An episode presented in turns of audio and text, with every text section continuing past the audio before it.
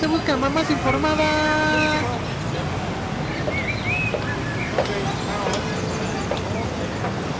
Pau, ¿eres tú?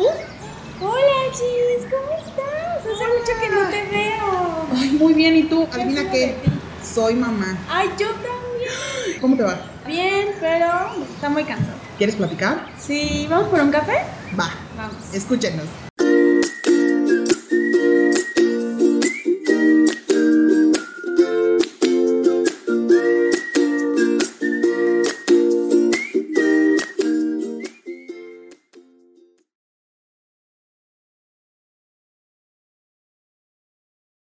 Hola moms, bienvenidos a nuestro cuarto episodio. Yo soy Pau. Yo soy Gis. A ver, ya. Muy bien toda la maternidad y eso. Pero la paternidad, ¿qué? Ese es el capítulo de hoy, Carlos. Justo eso. Quiero que sepan que el día de hoy nos va a robar el micrófono los papás. Oh, y tenemos a 4 invitados especiales. Súper especiales. Tenemos a mi Carlos. Yo soy Carlos, papá de Alex. A mí Carlos. Yo soy Carlos, otro Carlos, papá de Isabela. Yo soy Ociel, papá de León, esposo de Moni. Ok. Yo soy Iván, hijo de Dios, esposa de Sonia y papá de Damián. Oigan, qué emoción. A mí, la verdad, este capítulo me da muchos sentimientos, porque siento que es algo que casi no se habla, que hay muchos blogs de mamás, mucha información para mamás, pero a los papás como que se les tiene un poquito escondidos, ¿no? Uh-huh. Entonces, la verdad, bienvenidos a nuestro podcast, me da muchísimo gusto tenerlos aquí y pues tengan libre el micrófono para platicar lo que quieran. Les vamos a hacer un par de preguntas, o sea, vamos a empezar a hacerles preguntas y ustedes van respondiendo conforme quieran ir respondiendo. Okay, la primera pregunta es, ¿qué idea tenían de la paternidad antes? ¿Cómo le están viviendo ahora? O sea, ¿qué se imaginaban así que iban a tener a su hijo en los hombros y todo iba a ser como correr en el parque, felicidad? ¿Y ahora cómo lo viven? ¿Y cómo vivieron ustedes el embarazo de sus mujeres? Fueron muchas preguntas. Bueno. Ese mami brain está bastante bueno, ¿eh? Los papás también. Bueno. Primero, ¿cómo vivieron el embarazo de sus esposas? ¿Cómo vivieron el embarazo? Bueno, pues fue difícil, muy lento, para mí la verdad, se me hizo eterno al principio, como que ya tienes como que estás nervioso por conocerlo, pero vas pensando el tiempo y te falta un chingo, pero pues no la pasé tan mal, porque estaba trabajando, bendito Dios, tuvimos por ahí algunos incidentes, pero todo... Sustitos, pero todo nos fue bien. Y pues en general, lo que yo puedo decir es que es muy largo. O sea, tú lo viviste largo. Pesado. Sí, pesado en cuanto al tiempo. O sea, no por Gis, no. No por Gis, obviamente, pero pesado en el tiempo, ¿no? Decías, puta, apenas llevamos un mes. Y de repente ya que agarras como el ritmo, pues se te pasa bien rápido, ¿no? Y luego, puro nervio, no sabes ni. Estás pensando, ya vas a tener un hijo y no sé nada. No tengo ni idea qué chingados va a pasar, cómo va a venir, si viene bien, si no viene bien. O sea, que vayas haciendo los estudios, pues el nervio siempre está ahí, ¿no? Y cada ultrasonido estructural era, para mí, mucho estrés, ¿no? Que saliera algo mal. Y para mí yo siempre salí de mal. Muy bien. ¿Quién más quiere compartir? Híjole, para mí fue... Es algo que sí lo esperábamos Moni y yo. Ya teníamos 5 años de casados. Ya estábamos ya con la idea, pero pues yo nunca pensé que un día me fuera a decir, ya estoy embarazada. Pero pues ya teníamos una idea de qué era tal vez ser, o cómo iba a ser el embarazo, y siempre consideramos necesario ir de la mano de alguien, de expertos. Entonces nos metimos a un curso durante todo el embarazo, a partir del 4º, 5º mes, creo que fue que empezamos con un psicoprofiláctico.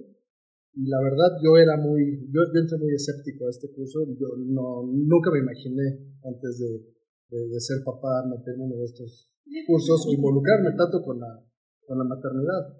Honestamente, para mí ese era un tema muy de, bueno, pues, la mamá tiene al niño, yo no me voy a estar apoyando, pero no involucrarme tanto al grado a que, según yo, estoy hoy involucrado con con Moni, con todo el embarazo, con León.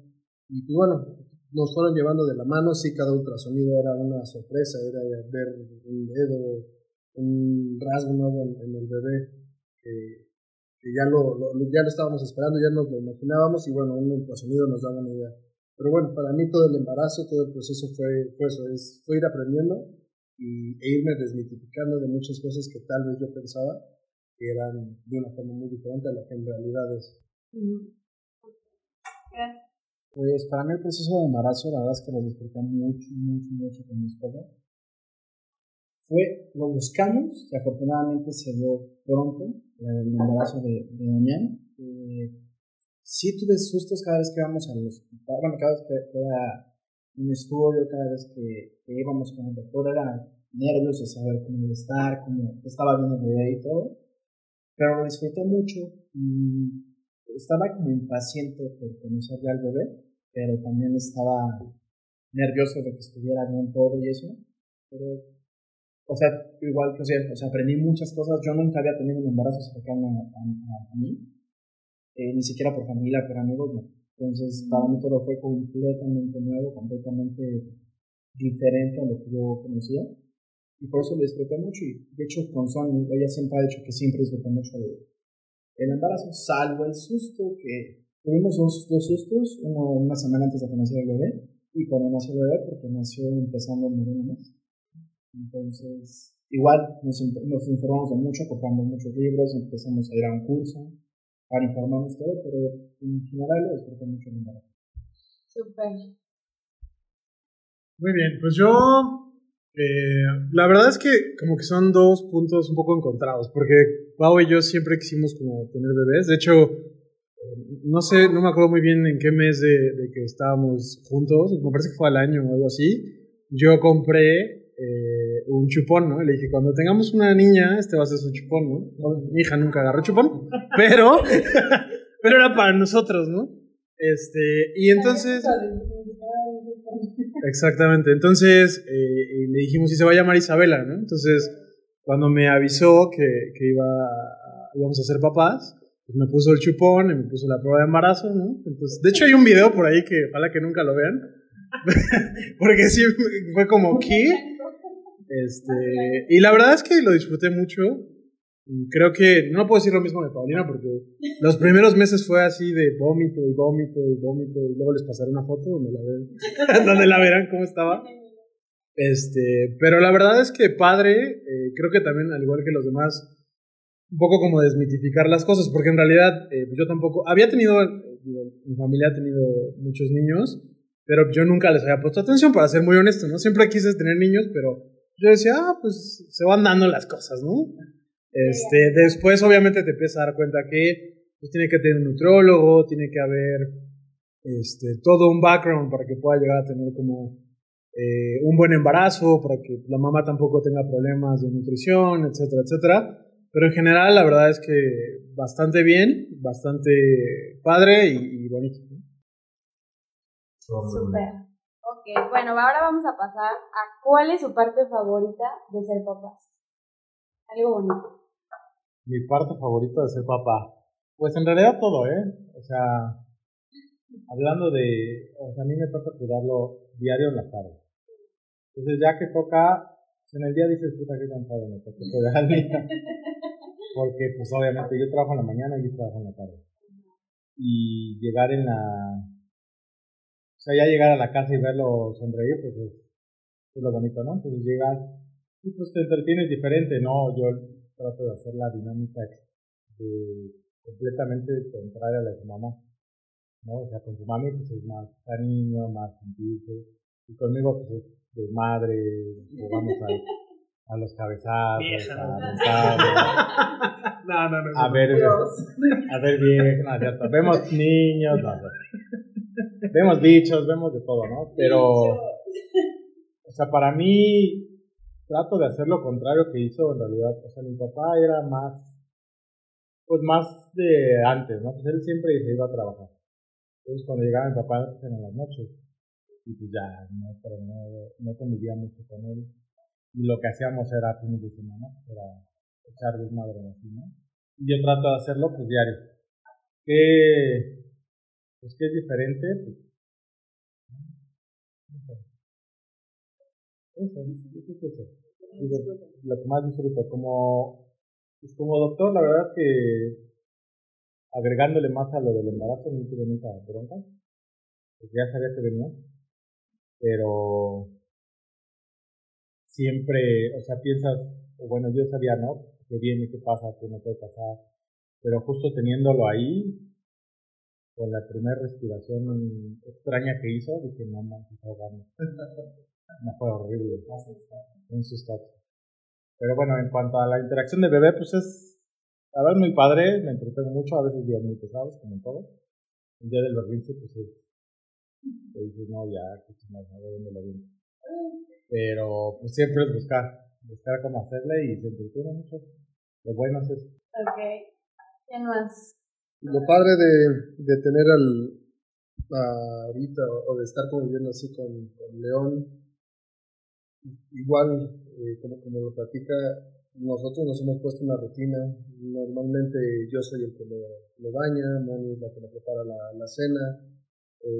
Trato yo de hacer ahorita toda esa rutina del baño, algo divertido, algo rudo, algo más de hombres. Tratas tú de involucrarte más de lo que tal vez nuestros papás nos saben. Yo creo que en algo que vamos a conseguir todos es en eso, que ya es muy diferente la idea que tenemos hoy de la paternidad o cómo tratamos nosotros de involucrarnos. No es porque lo hayan hecho mal nuestros papás, sino son los tiempos y nosotros ahorita tenemos, yo creo, otro chip y nos queremos involucrar más en estas cosas. Y pues bueno, yo disfruto mucho con León ponerme a ver películas que a mí me gusten. A mí me encantaría que ella se sentara a ver conmigo, a ver Star Wars o Volver al Futuro o algo así, pero bueno, ahorita nos conformamos con ver El Rey León y ver sus expresiones cuando empieza una película que le gusta o si se espanta. O sea, tratas de involucrarte con él en eso. Y bueno, también ahorita aprovechar todo el tema de la pandemia me ha permitido estar con él de una forma en la que él no hubiera podido haber estado como normal. O sea, llegaría a las 7, 8 de la noche a la casa. Me hubiera perdido muchas cosas. Afortunadamente no me perdí sus primeros pasos. Todavía no habla, pero pues espero que todavía me alcance a verlo. Bueno, pero ya esperas que te platique más o que diga más cosas. Bueno, pues estamos ahí viéndolo crecer y eso es lo que yo disfruto mucho ahorita, de ver todo lo nuevo que va aprendiendo y cómo él lo va aprendiendo a disfrutar todo esto nuevo que él ve cada vez. Bueno, yo lo puedo dividir en dos. Lo que pasa es que antes de la pandemia el bebé estaba en la guardería porque Sonia y yo trabajamos todo el día. Entonces el convivir con el bebé nada más era un ratito en la mañana antes de ir a la oficina y después en la tarde, como hasta las 7, 8, era llegar, cenar, bañarlo y ya. Siempre lo he bañado yo. Desde que empezamos a bañarlo yo siempre lo he hecho. Yo en la regadera es algo que yo hago siempre con el bebé. Me gusta mucho porque estoy como más cerca del bebé, así como Sonia cuando me daba pecho, así me pasa a mí cuando yo lo baño y jugamos en la regadera y todo. Y ahorita con la pandemia, la verdad es que no me he perdido en los primeros pasos del bebé, no me los perdí. Verlo cómo va creciendo en estos meses que ha pasado es lo que más he disfrutado. Tal vez por el trabajo no puedo estar tanto tiempo con él, pero en cuanto yo termino de trabajar, cierro la computadora y me dedico completamente a la tarde. Entonces creo que nos escucha feo, pero la pandemia me ha dejado estar más cerca de mí. No, completamente. Sí. Pues me robaron todas mis respuestas. Copiar y pegar. No, o sea, creo que el tema de la pandemia, pues, eso es la parte como buena, ¿no? Que pues estamos en casa, nos ayuda a ver cómo van creciendo, las cosas que van haciendo, las nuevas cosas graciosas, etcétera, etcétera, ¿no? Pero yo lo que más disfruto, yo lo extendería un poco más, ¿no? Más allá de ser paternidad, es ver cómo nos estamos convirtiendo en familia, ¿no? El hecho de ver a Pau convertirse en mamá también es algo que me ha gustado muchísimo a lo largo del tiempo. Digo, creo que todos pensamos lo mismo de nuestras esposas, pero yo creo específicamente que Pau es una gran mamá, ¿no? A lo mejor de esposa no es tan buena, pero... Como mamá, sí, pero sí la contrato de mamá, ¿no? No, pero me parece una gran mamá y creo que toda esta travesía que hemos tenido como familia de pues, todas las cosas que hemos pasado, que van pasando, etcétera, etcétera, me ha gustado mucho y he disfrutado bastante el hecho de tener tanto tiempo juntos, ¿no? ¡Qué padre! ¡Qué bonitas respuestas! Ya sé. ¿Y lo que menos les ha gustado o lo que más les ha impactado? Muy bien. Más fuerte. Claro, no dormir. Como pues, estábamos acostumbrados a dormir, la convivencia con tu pareja normal, poder dormir con ella abrazada o poder dormir con ella. Ahorita platicábamos en la pandemia que hubiéramos hecho si no hubiéramos tenido al bebé. Seguro nos hubiéramos quedado acostados viendo Netflix, viendo una serie. Y ahorita cambió por completo eso. Para mí, si te soy honesto, yo no pensaba. Yo cuando los papás o yo escuchaba amigos o familiares que me decían, disfrútalo, duerme, ya no vas a volver a dormir. Yo pensaba que exageraban. O sea, uno no se imagina que no dormir de verdad te afecte tanto. Y hoy creo que ha sido algo. Y además León no nos ha dado respiro. Nos dio respiro 4 meses durmiendo de corrido, pero hoy ya tiene 1 año, 7 meses y seguimos esperando ese momento que todos te dicen de que ya va a dormir de corrido toda la noche. Seguimos esperando nosotros eso. Qué extraño. Yo también extraño prender mi Xbox y ponerme a jugar. Sí, yo también. Llevo más de 1 año sin jugar mi Xbox. Claro, yo sí sigo jugando. Yo también. Los días que le toca a Moni dormirme en ese momento. Ah, excelente. Porque sabes que yo me podía poner todo el día a jugar, sin bronca alguna. Y ahorita no. Podemos, igual lo mismo, o sea, le comentaba ya a mi papá en la mañana, ya no me puedo levantar con que mi cuerpo me levante, ¿no? El niño me levanta fuerte. Digo, nunca me dormí hasta muy tarde. Pero de todos modos, pues era sabroso, ya me levanté solo. Ya no, eso ya no existe. Pero yo creo que sería lo único malo, en realidad no. Malo no he encontrado algo, ¿no? Nada más es eso, pesado, y el kilo de niño pues sale bien caro. Eso sí. Ese es un buen tema, ¿eh? ¿Por qué a las esposas les caga tanto el Xbox, ¿no? Sí, están peleadas con ellos, o sea, no la ven y... el agua bendita, el tururón y qué así. Y eso es algo que tiene nuestra generación a diferencia de nuestra.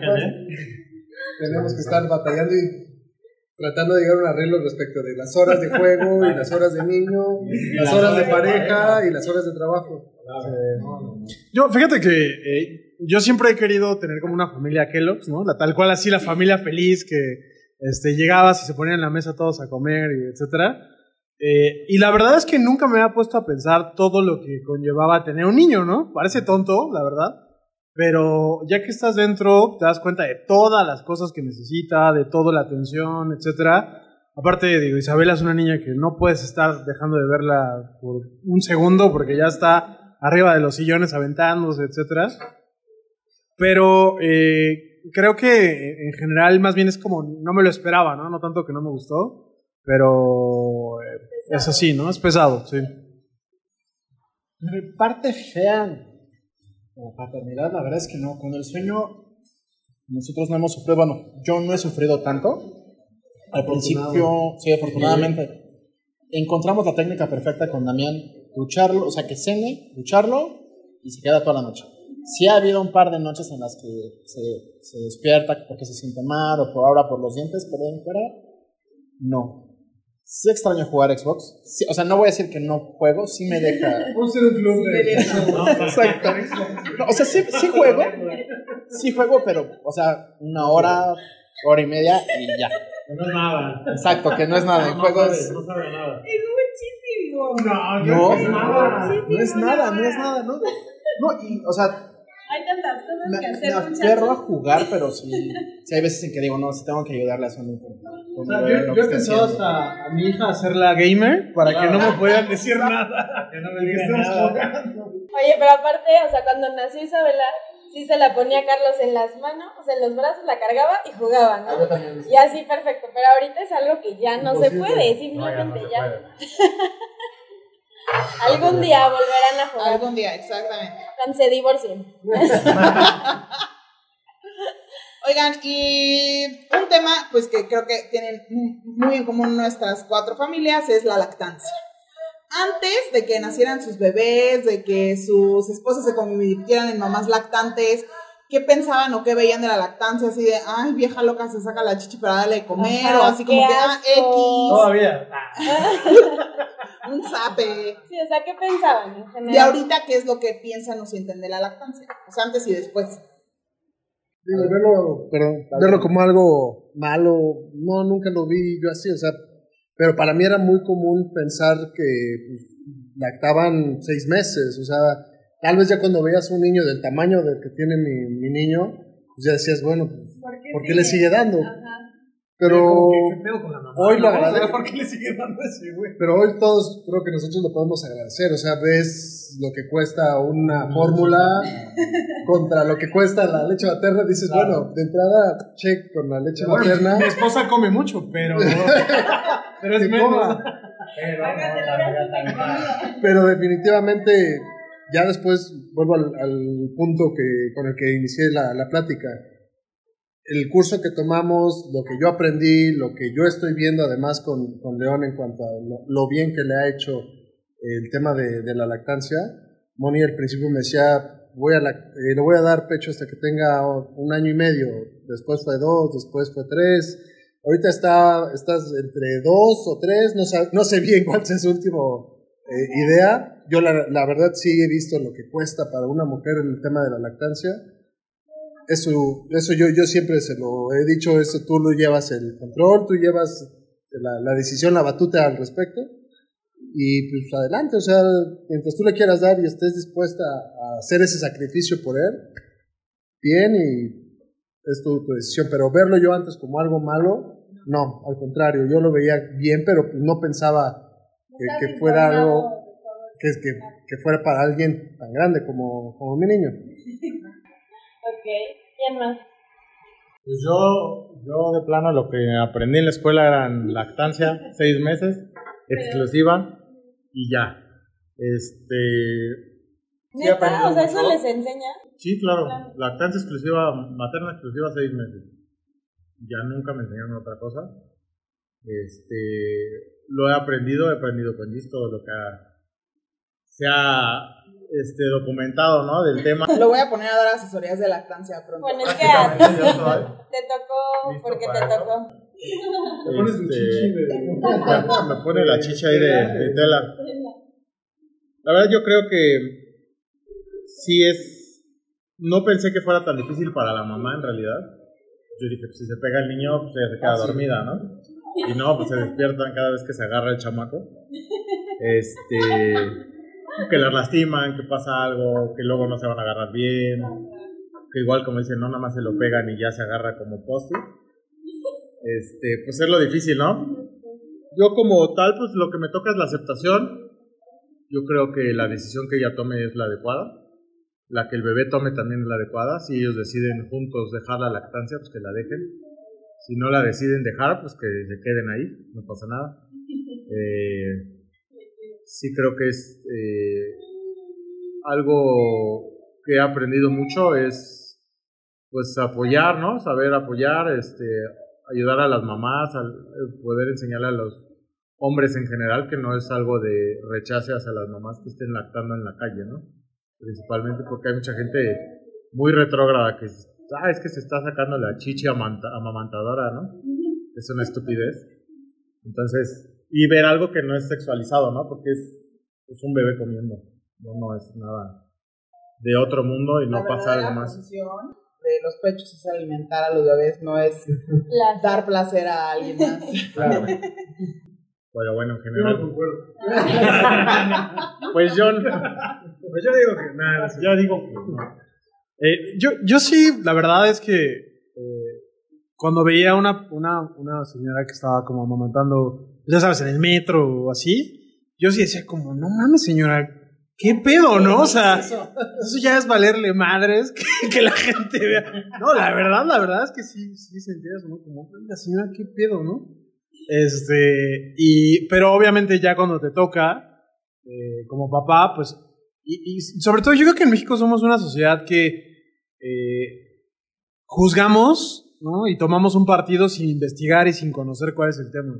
Entonces creo que en el momento en el que sabes que un día de lactancia puede ser otro día para un niño que no tenga cáncer, o que todos, ustedes sabrán mejor que yo todas las bondades, ¿no? Y beneficios que puede tenerlo, pues te das cuenta que realmente el que está mal somos nosotros al tratar de juzgar a una mamá, ¿no? Que finalmente está dándole de comer a un niño, o que está simplemente consolándolo, ¿no? Y creo que más allá del mero hecho de alimentar, yo me he dado cuenta que el hecho de darle de comer al bebé amamantando es una conexión muy fuerte que se genera con la mamá, ¿no? Y creo que los bebés, si me lo preguntas, no soy experto ni nada, pero por lo que puedo observar es que los bebés muchas veces buscan esa conexión con la mamá más allá de comer, ¿no? O sea, les pasa algo, se caen y quieren estar con su mamá en el seno de la mamá para eso, ¿no? Entonces creo que esa conexión es algo que, pues, la verdad no puedes pagar con nada, ¿no? Que le da a tu esposa y a mi hija en este caso, ¿no? Lactancia. Yo la verdad es que no sabía nada del tema. O sea, sabía que le daban las mamás pecho a su bebé, no sabía cuánto tiempo. Nunca me importó.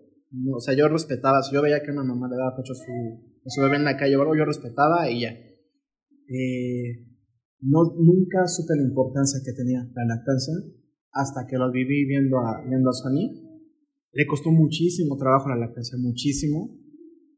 Desesperada de que no podía darle de comer al bebé y todo. Fue como vimos con la doctora que la asesoró con la lactancia. Aprendí la importancia, porque no nada más es alimentarlo, como dijo Carlos, es la conexión que tiene el bebé con mamá. Y a la fecha sigo aprendiendo con el tema de la lactancia con el bebé, porque veo que busca mamá siempre para consuelo y busca que le dé pecho.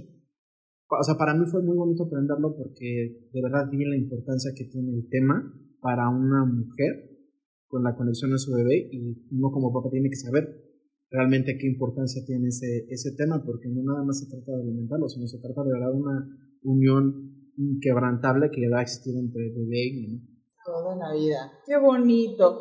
Oigan, ¿y han probado la leche materna? Ya, no. Ya que estamos en esas... ¡Claro que sí! Alguna vez así de... No por gusto, sí de manera accidental. Ah, cierto. No porque digas, quiero probar y... No de esa forma. No. Entonces, ¿de qué forma? De una forma más íntima. Más de accidente, más sin querer, pero... ¿Ya qué sabes? Dulce. Muy dulce. Muy dulce. La verdad es que yo nunca quise probarla, pero lo mismo. Ni yo, ¿no? O sea, ni yo. Me decía, pero ¿qué tiene, no? No, es que sale de ti, ¿no? No, nunca voy a probar eso, pero sí hay, digo, llega momentos que no voy a hablar aquí. Bueno, circunstancialmente pues, tienes que hacerlo, ¿no? Claro. En ciertas ocasiones. Pero sí, pues sabe como agua con azúcar o algo dulce, ¿no? Entonces, ajá. Así es. Pero no de manera que te digas, voy por voluntad de que voy a probarla así como una cerveza. O traigo mi café, güey, échale, ¿no? Échale. No. Ok. Y ya para cerrar el episodio de este podcast, me gustaría que me platicaran cómo sienten que los ha cambiado la paternidad. ¿Ha cambiado algo dentro de ustedes, en su forma de ver el mundo, de ver la vida, de ver su familia? ¿Cómo los ha cambiado a ustedes? ¿Los ha motivado en algo la paternidad? A mí me ha cambiado... Soy más empático con la gente cuando veo bebés, cuando veo carencias que llega a tener la gente que tiene bebés. Me ha hecho más sentimental, siempre lo he sido, pero me ha hecho más todavía la paternidad. Como que me fijo más en detalles, y me fijo mucho en los detalles cuando hay niños pequeños o bebés. Como que me intereso más porque estén bien, aunque sea gente que yo no conozco. Pero en eso siento que es lo que me ha cambiado, como que me ha ablandado más el corazón todavía la paternidad. Pues sí, en general yo también me considero alguien que juzgaba a la gente cuando lo veía llorar por algo que pasaba en una película. Digo, pensando en la muerte de Mufasa, la gente lloraba y tú decías, ¿por qué llora? Y hoy tristemente puedo decirles que sí veo cosas así y digo, ay, pero ya se va a quedar sin papá. Creo que sí, o sea, eso que dijo Iván ha sido algo que yo también he sentido, te vuelves un poco más empático en ciertas cosas. Y pues bueno, trato de forzarme un poco más para tratar de darle un ejemplo al niño. Yo creo que si en algo te cambia la paternidad es eso, que ya tienes a alguien que pues tal vez te va a tratar de ver o como un ejemplo y va a tratar de hacer lo que tú estás haciendo. Entonces, ahí es lo que a mí me ha tocado vivir. Bueno, yo creo que pues un poco como lo mismo, ¿no? Yo la verdad es que siempre he sido un ser muy insensible, ¿no? O sea, sí, de verdad, o sea, para mí incluso fallecían familiares y cosas así, yo era una piedra, literal.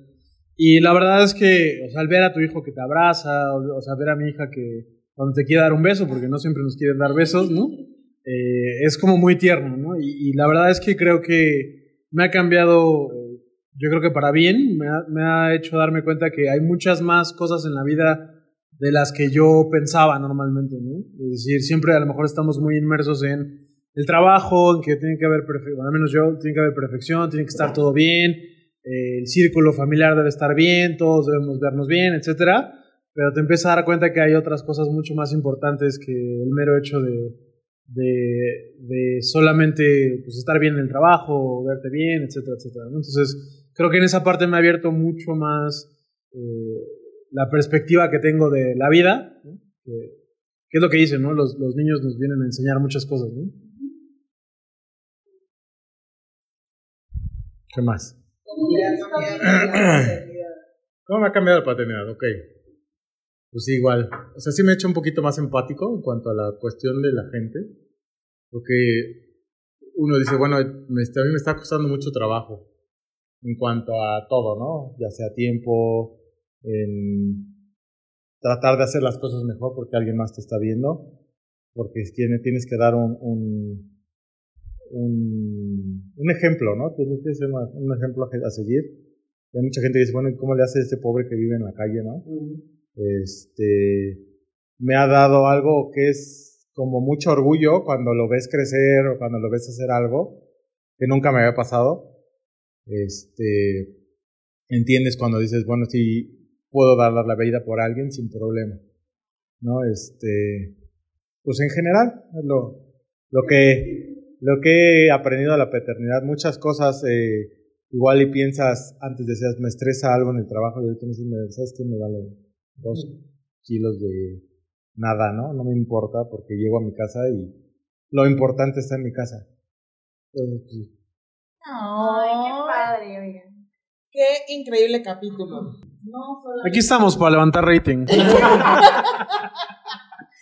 solamente la maternidad tiene un impacto en nosotras como mujeres, sino también la paternidad llega también a impactar a los hombres de hoy, ¿no? Creo que, como lo mencionamos un poquito antes en el capítulo, Ociel nos dijo que, pues sí, los tiempos han cambiado y ustedes son... El chip sí viene diferente, yo creo también.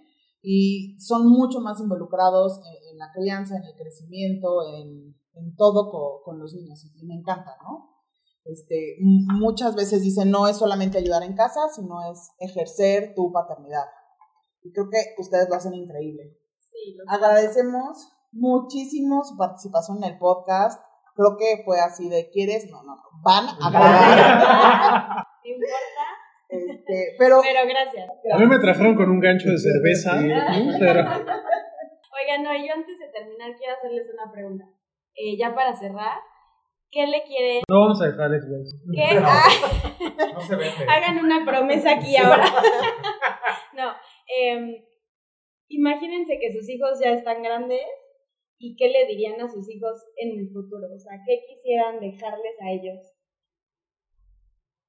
Sí, ¿qué quieren decirles ahorita que a futuro lo entiendan ellos? O sea, ¿como un consejo? Ajá. ¿Qué consejo? O como, no consejo, o un legado, no sé, ¿qué quieren decirles? O sea, como una cápsula del tiempo. No, algo, o sea, decirles algo profundo, para cerrar con algo muy bonito. Sí, bueno, pues, una palabra. Que se esfuerce. Esfuerzo. Ok. Pienso, sí. Esfuerzo. Yo le diría una palabra, yo creo que es que siga su pasión. Esas son muchas palabras. Bueno, pasión. Sueña en grande. Sueña. Okay. Ay, qué bonito. Muchas gracias por compartirnos, por estar con nosotros y quiero decirles de parte de las cuatro que lo hacen increíble. De verdad. Sí. Somos muy suertudas. Somos muy suertudas de tenerlos, los bebés también. Y qué padre que haya papás poniendo el ejemplo como ustedes. Sí. Y gracias. Gracias por existir, gracias por normalizar lo normal, por ayudarnos. Y por no jugar Xbox. Tanto. Si les gustó el capítulo, si conocen a alguien que le interese, algún papá perdido por la vida que quiera escuchar a alguien con quien se pueda, compártanlo con sus esposos. Exactamente, que se pueda reconocer porque le limitan el Xbox. Compártanlo con sus esposos, con sus hermanos, con sus tíos, con sus abuelitos o con los que están próximos a ser papás. Exactamente, para que tengan una pequeña idea de lo que vieron. Vale. Pues muchas gracias. Este fue un capítulo más de Mom World. Nos vemos la próxima semana. Esto fue Mom World.